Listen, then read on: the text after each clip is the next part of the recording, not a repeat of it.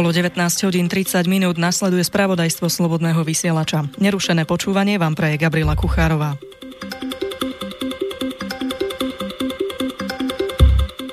Profesor Jan Pišút, vedec a minister školstva Slovenskej republiky v rokoch 1990 až 92 zomrel v pondelok 28. mája vo veku 79 rokov. TASR o tom informovala jeho rodina. Jan Pišút sa narodil 16. marca 1939. Absolvoval štúdium na Prírodovedeckej fakulte Univerzity Komenského v Bratislave v odbore teoretická fyzika. V pedagogickej a vedeckej práci sa podielal na výchove teoretických a časticových fyzikov a takisto učiteľov fyziky. Napísal stovky vedeckých a odborných článkov publikovaných v rôznych časopisoch. Bol pozvaným prednášateľom na konferenciách po celom svete. Takisto pôsobil na viacerých zahraničných školách a inštitúciách. Pracoval v Európskom stredisku pre jadrový výskum CERN v Ženeve. Jeho zásluhou sa Slovensko stalo členom CERNu a iných medzinárodných prestížnych organizácií.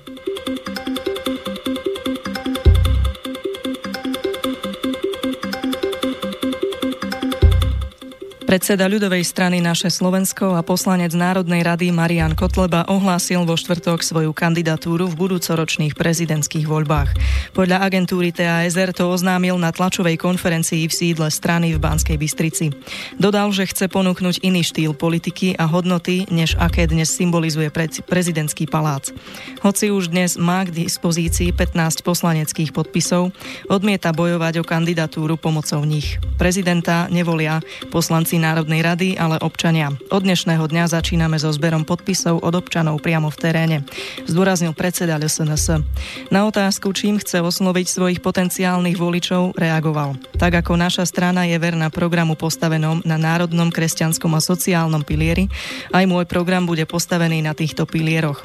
Budem jasným a silným hlasom za vystúpenie Slovenska z NATO. Jasným a silným hlasom proti vojne s Ruskou federáciou, ktorá sa tu žiaľ intenzívne pripravuje a jasným a silným hlasom na nastolenie právneho štátu, a to aj prostredníctvom obnovy tých najvyšších súdov.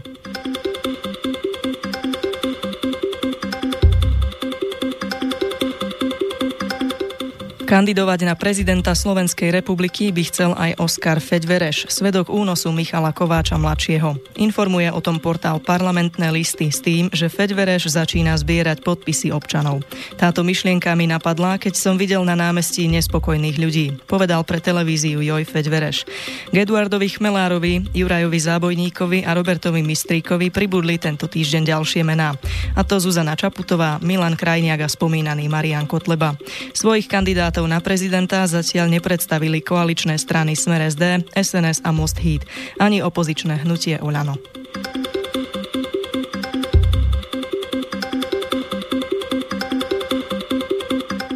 Po neúspešnej snahe spravodajských odborov dohodnúť sa so šéfom RTVS Jaroslavom Rezníkom odchádza z telerozhlasu 12 ľudí. O hromadných výpovediach informovali spravodajské odbory RTVS na sociálnej sieti. Ako uvádza denník ZME, z telerozhlasu odchádza okrem iných aj Zuzana Kovačič-Hanzelová. Novinári svoje rozhodnutie odôvodnili tým, že svoju prácu nedokážu za súčasných okolností v RTVS robiť rovnako svedomito ako doteraz. Novinári sú v dvojmesačnej výpovednej lehote. Ak sa generálny riaditeľ Jaroslav Rezník rozhodne odvolať manažment spravodajstva, sme ochotní dohodnúť sa, že výpovede stiahneme, hovoria. Vedenie RTV zreagovalo v zmysle, že ohlásený odchod časti týmu ich mrzí, ale je to ich slobodné rozhodnutie. Počas dvojmesačnej výpovednej doby sa vedenie spravodajstva bude naďalej snažiť trpezlivo im vysvetľovať hodnoty verejnoprávnosti, povedala hovorkyňa RTVS Erika Rusnáková.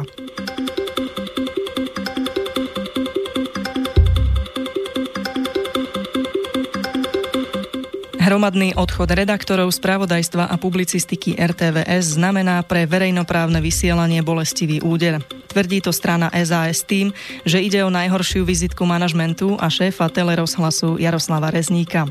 Za zlyhanie vedenia považuje odchod redaktorov aj hnutie Oľano. Informácie priniesli hlavné správy. SAS v tejto súvislosti opätovne vyzvala manažment na odchod z funkcií. V stanovisku liberáli kritizovali, že o kvalitnú žurnalistiku nie je zo strany vedúcich pracovníkov v RTVS záujem. Poslankyňa Národnej rady e, Viera Dubačová pripomenula, že v tejto chvíli je konanie zvoleného riaditeľa aj s odpovednosťou poslancov Národnej rady, ktorí ho do funkcie zvolili. Situáciu okomentoval aj poslanec Národnej rady Ľuboš Blaha, ktorý vo svojom príspevku hovorí o deťoch Ameriky. Podľa Ľuboša Blahu sa novinári v budúcnosti určite uplatnia napríklad v mimovládnom sektore.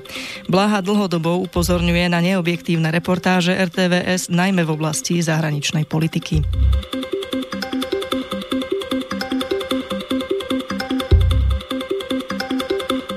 Výpovede redaktorov sú podľa prezidenta Slovenskej republiky Andreja Kisku ďalšou zlou správou pre kvalitu verejnoprávneho spravodajstva a dôsledkom napätej situácie v RTVS, ktorá sa nezlepšuje, ale naopak ešte zhoršuje. Informovalo o tom tlačové oddelenie prezidentskej kancelárie. Prezident v tejto súvislosti telefonoval aj s ministerkou kultúry Ľubicou Lašákovou, ktorá povedala, že sa v piatok stretne s riaditeľom RTVS. Podľa Kisku by sa napätou situáciou v RTVS mala zaoberať zaoberať vládna koalícia, príslušný parlamentný výbor a rada RTVS.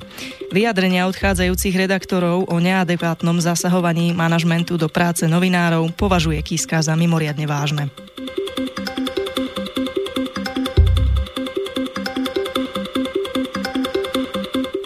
Dánsku obvinili Slováka z fyzického útoku na snúbenca tamojšieho ministra spravodlivosti. Informovali hlavné správy s odvolaním sa na dánsky spravodajský portál The Local. Informáciu o prípade zadržaného slovenského občana na území Dánska vo štvrtok potvrdil riaditeľ tlačového odboru ministerstva zahraničných vecí Igor Skoček. O procese vyšetrovania nemáme z dánskej strany zatiaľ žiadne oficiálne informácie, dodal Skoček. K incidentu došlo 17. mája v Kodani počas majstrovstiev sveta v hokeji. Podľa portálu The Local 34-ročný Slovák partnera dánskeho ministra udrel pesťou a povedal, že nemá rád homosexuálov. Ako píšu hlavné správy, nejakí svetkovia však údajnú homofóbnu narážku nepotvrdili. The Local ďalej uvádza, že voči Slovákovi bolo vo veci napadnutia vznesené obvinenie.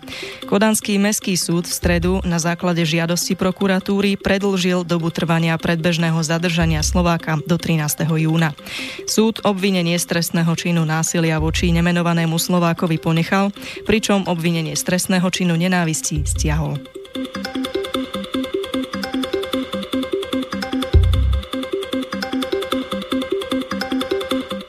Slovenská diplomacia sa ostro ohradila voči vyjadreniam ruského veľvyslanca na Slovensku. Alexej Fedotov totiž povedal, že rozširovanie NATO je výsledkom podvodu a klamstva. To ministerstvo zahraničných vecí rázne odmieta. Uviedli to vo štvrtok parlamentné listy. Vyjadrenia veľvyslanca Fedotova, že rozširovanie NATO je výsledkom podvodu, sú podľa ministerstva dôkazom, že sa Slovensko s Ruskou federáciou neshodnú v dôležitých zahranično-politických otázkach. Tvrdenie ruského veľvyslanca dokonca o nasadení 15 tisíc vojakov sú nesprávne a zavádzajúce, pokiaľ ide o počty príslušníkov aliancie rozmiestnených na východnom krídle NATO. Na rotačnom princípe sa strieda v Pobaltí a Poľsku zhruba 4500 vojakov, čo je pod hranicou záväzkov vyplývajúcich z dohody NATO a Rusko z roku 1997. Píše rezort diplomacie v reakcii na slova ruského veľvyslanca. Ministerstvo je v tejto súvislosti pripravené na bilaterálny dialog s Ruskou federáciou Brasil.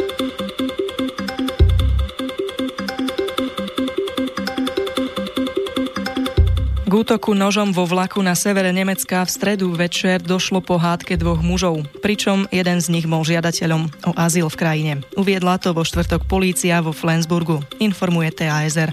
Podľa nej 24-ročný muž z Eritreji zaútočil nožom na 35-ročného cestujúceho vo vlaku smerujúcom z Kolína nad Rínom cez Hamburg do mesta pri hraniciach s Dánskom a spôsobil mu zranenia. 22-ročná policajtka, ktorá cestovala tým istým vlakom, sa pokúsila zakročiť zabíť. Útočník však následne zranil aj ju. Podľa prvých výsledkov vyšetrovania potom policajtka použila svoju služobnú zbraň a útočníka zastrelila. Obeď útoku je z Kolína. Polícia prešetruje jeho národnosť i to, či sa s útočníkom poznali.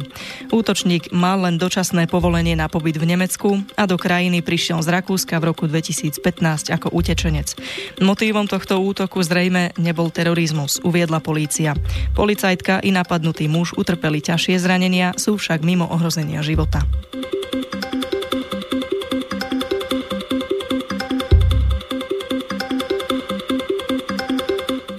Ukrajina poskytne ochranu ruskému novinárovi Arkadiovi Babčenkovi, ktorý bol terčom nájomnej vraždy ruských bezpečnostných služieb. Oznámil to v stredu ukrajinský prezident Petro Porošenko. Informoval portál Aktuálne. Kiev v stredu oznámil, že ukrajinskej bezpečnostnej službe SBU sa podarilo zmariť atentát na kritika Kremľa Babčenka. Známeho vojnového novinára Najskôr v útorok vyhlásili za zastreleného. O necelých 24 hodín však vystúpil na tlačovej konferencii SBU. Moskva zareagovala na akciu SBU so slovami, že príbeh novinára Babčenka zneužili ako nástroj propagandy. Ruské ministerstvo zahraničných vecí zároveň v stredajšom stanovisku vyjadrilo radosť, že novinár Babčenko je predsa nažive. Kremel podľa svojho hovorcu Dmitria Peskova nedisponuje informáciami o aktuálnom vývoji v prípade novinára Babčenka.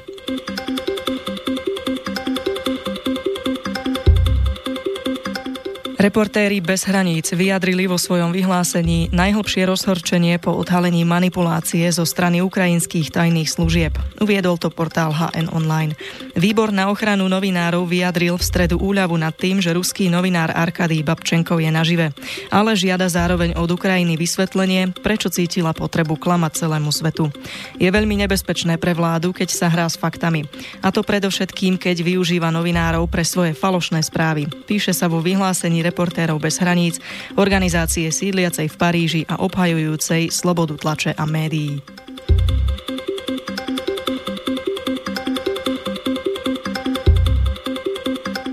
Extrémistická organizácia Islamský štát v stredu večer oznámila, že muž, ktorý zabíjal v útorok v belgickom meste Liež, bol vojakom kalifátu. Informovala o tom tlačová agentúra TASR.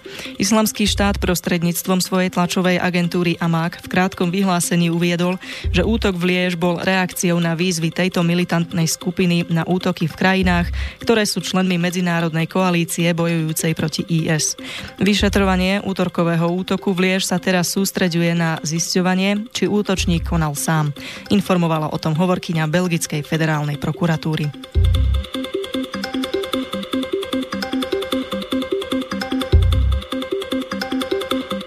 Dve deti utrpeli zranenia, keď príslušníci chorvátskej polície v meste Srb, nedaleko hraníc s Bosnou a Hercegovinou, strieľali na mikrobus s nelegálnymi migrantmi, ktorého vodič nerešpektoval ich výzvy na zastavenie. Informovala o tom vo štvrtok agentúra DPA. Napriek niekoľkým pokusom polície o zastavenie mikrobusu, jeho vodič pokračoval v jazde. Keď s vozidlom prerazil aj cestnú zátarasu postavenú policajtmi, tí spustili paľbu. Vodič po chvíli vozidlo zastavil a utiekol do lesa. Polícia našla v mikrobuse 29 utečencov. V dôsledku streľby utrpeli dve deti zranenia, ktoré nie sú život ohrozujúce. Ďalších ľudí museli zdravotníci ošetriť v dôsledku podmienok, v ktorých cestovali, keďže mikrobus bol preplnený. Krajinu alebo krajiny pôvodu utečencov chorvátske úrady zatiaľ neuviedli. Uzatvára portál parlamentné listy.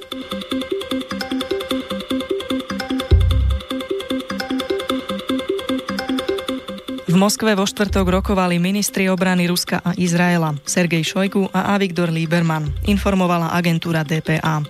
Rusko v sírskom spore Izraela s Iránom nepriamo podporuje Tel Aviv, ktorého cieľom je vytlačiť iránskych vojakov z oblasti v južnej Sýrii, hraničiacej s Izraelom.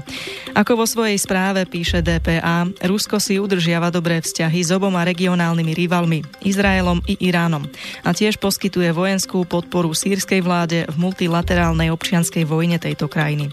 Izrael oceňuje, že Rusko chápe naše bezpečnostné potreby, najmä situáciu na našej severnej hranici povedal Lieberman Šojguovi. Štvrtkové stretnutie v Moskve trvalo vyše hodinu a pol a týkalo sa bezpečnostných otázok medzi týmito dvoma krajinami, ako aj úsilia Izraela zabrániť Iránu, aby si zriadil základne v Sýrii. Uvádza sa vo vyhlásení kancelárie izraelského ministra obrany.